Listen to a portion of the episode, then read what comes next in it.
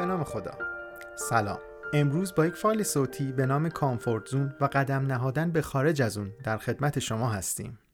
ما توی اولترامدیا همیشه به این اعتقاد داشتیم که هرچقدر حجم آگاهی و شناخت ما نسبت به خودمون و پدیده‌های اطرافمون بیشتر باشه، میتونیم مسیر روشن‌تری داشته باشیم و انتخاب‌های آگاهانه‌تری توی مسیر زندگیمون به انجام برسونیم و در نهایت یه زندگی رضایت بخش‌تری رو تجربه کنیم.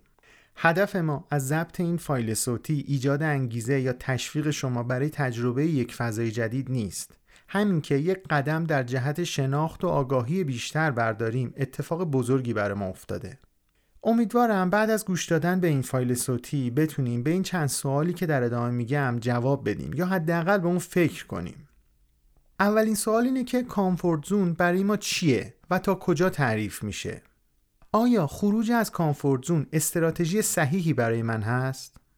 از اونجایی که من ترجمه مناسبی برای کامفورتزون پیدا نکردم و بیشتر ترجمه ها گمراه کننده بود، بهتر دیدم از خود واژه کامفورتزون استفاده کنم که توی فارسی به عنوان دایره راحتی یا کنج راحتی ترجمه شده. تعریف های متفاوتی از کامفورتزون وجود داره که خلاصه اونا به این صورته. کامفورتزون در اصل یک سری مجموعه فعالیت یا یک سری موقعیته که ما با بودن در اون توی کمترین میزان سطح اضطراب و استرس روانی و ذهنی و جسمی قرار میگیریم. معمولاً این فضا برای ما آشناه و اجزا و کلیات اون برای ما قابل کنترله. به عنوان مثال کارهای تکراری شخصی روزانه یا فعالیتایی که سالها سر کار انجامش میدیم و دیگه چالشی برای انجام دادن اون ما نداریم. شاید خیلی اوقات به خاطر تنبلی حاضر نشیم این ناحیه رو ترک کنیم، ولی نمیشه اونو به طور مستقیم به تنبلی ربط بدیم.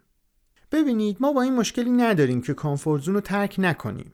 خب اتفاق بدی هم نیست. ما توی ناحیه امن خودمون هستیم، خیالمون هم راحته که همه چی تحت کنترله. استرس هم توی کمترین میزان خودشه. حالا سوالی که پیش میاد اینه که مگه اینکه ما راحت باشیم بده؟ اصلا چرا توسعه کامفورتزون جزو واجب زندگی ماست؟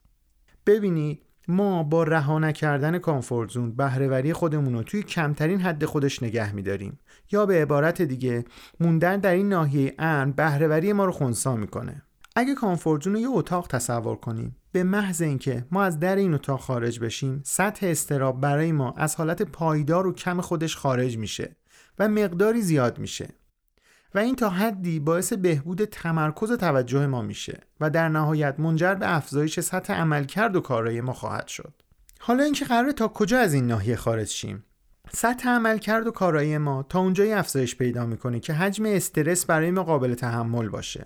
در اصل یادگیری و افزایش کارایی در این ناحیه، یعنی ناحیه‌ای که استرس برای ما قابل تحمل، اتفاق میفته. و وقتی ما به نقطه اشباع و غیر قابل کنترل از نظر حجم استرس برسیم، میزان کارایی برای ما به حداقل ممکنش میرسه. اگه بخوام یه مثال ساده این افزایش کارایی رو در خارج از این ناحیه امن توضیح بدم، یه اتفاقیه که برای خود من همیشه جالب به نظر میرسه و حتما شما هم تجربهشو داشتید. ما شبای امتحان کارایی و بازدهمون خیلی بالاتر از طول سال تحصیلیه، در صورتی که ما همون آدم هستیم، کتاب هم همون کتابه، اما اون اضطراب و استرس امتحان بهره‌وری ما رو افزایش میده.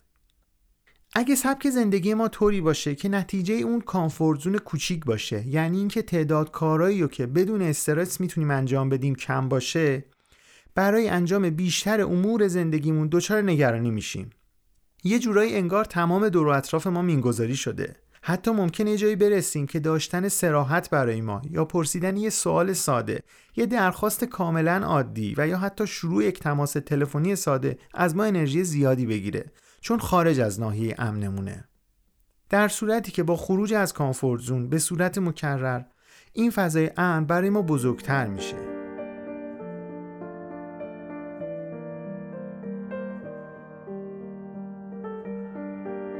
برای توسعه کامفورتزون چی کار باید کرد؟ ما کامفورتزون خودمون رو از دست نمیدیم یا اون رو ترک نمی کنیم. ما فقط سعی میکنیم با خروج از اون این ناحیه رو گسترش بدیم. مرحله اول اینه که باورها و کارهایی که برای شخص خود من خارج از این ناحیه است رو شناسایی کنم. مثلا معمولا یکی از استرس ها و نگرانی عمده ما اینه که دیگران چه فکر و قضاوتی راجع به ما دارن. هر وقت خودمون رو توی موضع قضاوت شدن میبینیم، دچار نگرانی و استرس میشیم. یا اینکه من این تصور رو دارم که توانایی صحبت کردن در جمع ندارم و هر وقت خودم رو توی همچین موقعیتی میبینم دچار استرس و تنش میشم و اون فضا رو ترک میکنم، یا اینکه یه فضا ایجاد میکنم که مجبور نشم توی جمع صحبت کنم. همیشه ترس این که کسب و کار شخصی من با شکست روبرو بشه مانع این شده که من یه کار جدید رو شروع کنم. معمولاً وقتی قراره یه درخواست کاملاً معقول و مشروع از کسی داشته باشم، از ترس اینکه طرف چه جوابی میخواد بهم بده و چه قضاوتی راجع به من داره، این درخواست رو به عقب میندازم یا به کل ازش منصرف میشم. حالا اون درخواست میتونه درخواست افزایش حقوق به مدیرم باشه، یا درخواست پس گرفتن پول از دوستی که من بهش پول قرض دادم باشه، و یا حتی درخواست ازدواج با آدمی که من بهش علاقه دارم باشه. شما هم سعی کنید مثل این چند موردی که من مثال زدم، ناحیه خارج از کامفورتزون رو برای خودتون خیلی شفاف و صادقانه شناسایی کنید. ببینید کجاست که شما وقتی درش قرار میگیرید دچار نگرانی و استرس میشید. چه کارهایی که انجامش اضطراب و استرس شما رو زیاد میکنه. برای پیدا کردن این ناحیه میتونیم برعکس هم عمل کنیم. مثلا دنبال این برم ببینم چه کاراییه که من بهش مشغولم و برای انجام اون هیچ استرس و تنشی ندارم، یا به قول معروف اون کار دیگه چالشی برای من نداره. این کمک میکنه بهتر این ناحیه برای ما تعریف بشه. البته اینو هم در نظر داشته باشید که محدوده کامفورتزون یک خط شفاف و صریح نیست، ولی اجزای اون برای ما تا حدی قابل شناسایی‌اند. حالا که تا حدی تونستیم محدوده کامفورتزون رو برای خودمون تعریف و شناسایی بکنیم، سراغ یکی دو تا از چیزایی بریم که سالها ذهنمون رو مشغول خودش کرده. به عنوان مثال، صحبت کردن در جمع رو تمرین کنیم. از جمع‌های کوچیک شروع کنیم و این کار رو انجام بدیم با وجودی که اضطراب داریم و ممکنه صدامون بلرزه. یا اینکه اگه همیشه واسم سخت درخواستم و صریح بگم، چند بار تجربهش کنم و درخواست خودم رو با صراحت بیان کنم. یکی دیگه از راه‌های توسعه کامفورتزون یادگیری یک مهارت جدیده. البته الزاماً صحبت از یک مهارت حرفه‌ای و تخصصی نیست. این مهارت میتونه یه ورزش یا یه مهارت کاملاً بی ربط با زندگی حرفه‌ای ما باشه. مثلا خوندن یه زبان جدید. این که ما این توانایی جدید پیدا می‌کنیم خیلی خوبه، اما این باز تمام منفعت توسعه کامفورتزون نیست.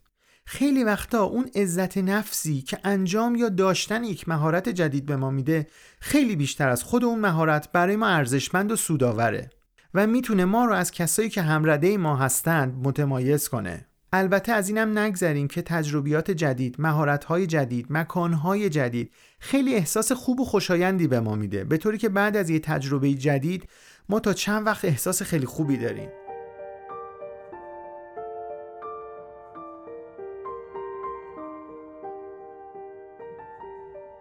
نقدی که خیلی وقتا به سبک زندگی کارمندی میشه رو میتونیم یه بار دیگه با نگاه به مفهوم کامفورتزون باز تعریفش کنیم.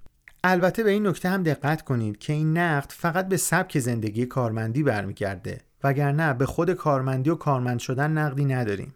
معمولاً چارچوبی که کارمندی به ما میده، فضای تجربه کردن و قدرت ریسک پذیری رو تا حدی از ما میگیره و ما رو توی ناحیه امن قرار میده. واقعا اتفاق بدی هم نیست که ما توی یک ناحیه امن باشیم، اما اگر هوشیار نباشیم نتیجه اون چی میشه؟ این میشه که ما توی این ساختار امن هستیم و از اونجایی که خروج از این قالب سخته و ما رو به زحمت میندازه یا حتی تبعاتی برای ما داره، به ندرت حاضر میشیم اون ناحیه رو ترک کنیم و به مرور زمان وقتی چند سال از دوره کاری ما میگذره، سن و سال ما هم بالاتر میره، میبینیم چقدر قدرت ریسکمون رو از دست دادیم. چقدر خروج از این فضای امنی که توش هستیم برای ما سخت شده و یه جورایی انگار توی یک فضای امنی که سالها درش قرار گرفتیم حبس شدیم و قدرت انجام دادن یک کاری که نیاز به انعطاف و ریسک پذیری رو داره از دست دادیم. یه بخشی از زندگی همه ما شکست و ناکامیه. ما با آگاهی که به دست میاریم باید به این شناخت برسیم که با دید مثبت به شکست و باخت نگاه کنیم. توی باخت با وجودی که ما چیزهایی رو از دست دادیم، اما کامفورتزون داره بزرگ میشه و بعد از شکست ما قاعدتاً تجربیات جدیدی داریم. خیلی وقتا بزرگترین تجربیات زندگی خودمون رو تو بدترین اتفاقها و سختترین شرایط زندگی به دست آوردیم. اگر بتونیم بعد از شکست بالغانه با اون شکست روبرو بشیم، بالغتر و بزرگتر شدیم. احتمالاً این جمله رو شنیدید که مشکلی که نکشدت قوی‌ترت میکنه. حالا نقطه مقابل رو ببینیم. کسایی که شرایط مالی و رفاهی خوبی دارن ولی چون برای داشتن داشته‌های خودشون زحمت نکشیدن و بی زحمت به اونها منتقل شده، خیلی به بلوغ نرسیدن یا به عبارتی خام هستند و به محض قرارگیری در شرایطی که نیاز به تسلط و پختگی داره خوب عمل نمی‌کنن و درگیر احساسات میشن. نکته‌ای که لازمه بدونیم اینه که رشد و توسعه فردی و حتی رشد فردیت در خارج از کامفورتزون شروع میشه. یعنی اگه شرایط زندگی ما طوری باشه که لازم نباشه از ناحیه امن خارج بشیم و یا اینکه خودمون به این ناحیه امن بچسبیم، خامیمون رو ما به آینده منتقل کردیم و از همه مهمتر اینکه زندگی نکردیم. ما تا اینجا راجع به این صحبت کردیم که ترک نکردن این ناحیه امن چه معضلاتی برای ما به وجود میاره. حالا می‌خوایم راجع به این حرف بزنیم که چه علت‌هایی که جلوی ما رو میگیره تا از این ناحیه امن خارج نشیم. یه بخشی از اون تنبلیه که من به خاطر اینکه توی زحمت میافتم حاضر نیستم امنیت و آرامش فعلی خودمو برای رسیدن به موقعیت‌های جدید از دست بدم. ما اینجا با تنبلی کاری نداریم. مهمترین علتی که حاضر نمیشیم ناحیه امن خودمون رو ترک کنیم ترسه. حالا این ترس میتونه ترس از دست دادن موقعیت حال حاضر باشه، ترس از قبول مسئولیت باشه. من وقتی کاری رو شروع میکنم یا حرفی رو میزنم باید مسئولیت اونم به عهده بگیرم. یه ترس دیگه ترس از دادن وجهه و تصویریه که دیگران از ما دارن. ما خیلی وقتا به خاطر اینکه همچنان دوست داشتنی بمونیم و از طرف دیگران طرد نشیم، حاضر نمیشیم صراحت به خرج بدیم. حاضر نمیشیم کاری که به نظر ما درست است رو انجام بدیم. البته منکرینم نیستیم که ترس یک مکانیزم دفاعی لازم برای انسانه که اگر نبود ما خودمون رو توی خطر و دردسر میانداختیم. حالا با این وجود ما باید بترسیم یا نترسیم؟ یه بار برای تمرینم که شده یک فلشبک به عقب بزنیم و ببینیم توی پنج تا ده سال گذشته چه ترس‌ها و نگرانی‌هایی داشتیم. چقدر از اونا اتفاق افتادن؟ چقدر از بدبینی‌های گذشته ما به واقعیت پیوسته؟ و یا حتی آیا شکست و ناکامی‌های ما همون قدری که تلخ به نظر می‌رسیدن تو واقعیت هم تلخ بودن؟ یه بار ببینیم من که همیشه از صراحت داشتن میترسیدم، آیا چند بار که صراحت به خرج دادم باعث ضرر من شده یا نه؟ یا بعد از اینکه من با صراحت حرفمو زدم دیگران منو طرد کردن؟ باید آگاهانه این برگشت به عقب انجام بدیم و صادقانه با خودمون روبرو بشیم و بتونیم به این سوال جواب بدیم که آیا تجربیات گذشته به من میگه که ترس اصالت نداره، آنچه هست خامی من در برابر یک فضای ناشناخته است که برای من ایجاد ترس میکنه. اگه به این نتیجه رسیدیم که ترس اصالت نداره، از این به بعد وظیفه داریم آگاهانه با ترس هامون روبرو بشیم و با شناخت با ترس هامون مواجه بشیم. هدف از صحبت راجع به بحث ترس این بود که بگم وقتی یک فضا یا یک موقعیت برای من ترسناک و اضطراب‌آور بوده، ولی بعد از اینکه اونو تجربه کردم و با اون آشنا شدم، دیگه اون ترس و اضطراب سابق و هنگام روبرویی با اون فضا ندارم. این نشون میده در بیشتر مواقع فضای ترسناک نداریم. در اصل این ما هستیم که به علت خامی و ناتوانی در برابر یک موقعیت دچار ترس و اضطراب میشیم، وگرنه که اون فضای و اون موقعیت به خودی خودش ترسناک نیست. از اونجایی که هدف ما ایجاد یک محتوای انگیزشی نبود، پس قصد اینو هم نداریم که به همه این توصیه رو بکنیم که همین امروز بلند شید و شروع کنید به ترک موقعیت‌های قبلی و تجربه کردن فضاهای جدید. پس مطمئناً استراتژی خروج از کامفورتزون برای همه یه نسخه از قبل پیچیده شده نیست. ما توی مراحلی از زندگی هم نیاز داریم به اینکه ثبات و آرامش رو تجربه کنیم. شاید در مقاطعی اصلا انگیزه ریسک کردن رو نداریم و این کاملاً طبیعیه. پس سعی کنید برای خروج از این ناحیه تعادل رو رعایت کنید. یعنی تا جایی از ناحیه امن خودتون خارج بشید که امور برای شما قابل مدیریت کردن باشه. هر وقت تو شرایط جدید به تعادل قابل اعتماد رسیدید، دوباره شروع کنید به توسعه ناحیه امن و گسترش مسئولیت‌ها و تجربه فضای جدید تا رسیدن به ناحیه امن جدیدتر و بزرگتر. مراحل رشد فردی اصولاً به این صورته که یک گام با تردید برداشته میشه و گام بعدی ثباته. بعد از مدتی همین ثبات خسته کننده میشه و دوباره یک گام جدید برمیداریم که با تردید و شک همراهه، به این امید که ما بتونیم مالک وضعیت جدید بشیم.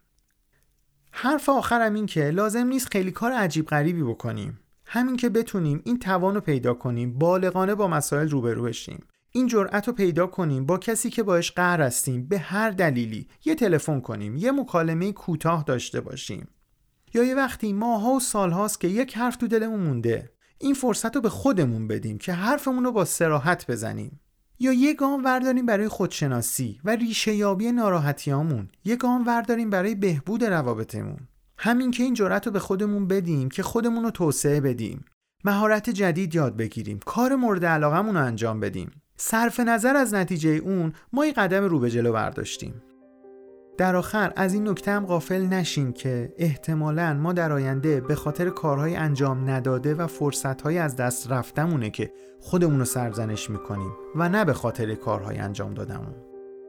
و دردناکتر از اون اینه که خیلی وقتا مسیر زندگی به ما این فرصت و امکانو نمیده که برگردیم به عقب و راه نرفتمون رو بریم. من محمد حسین سلطانی هستم و امیدوارم این فایل صوتی به ما کمک کنه یک گام در جهت شناخت و زندگی بهتر برداریم.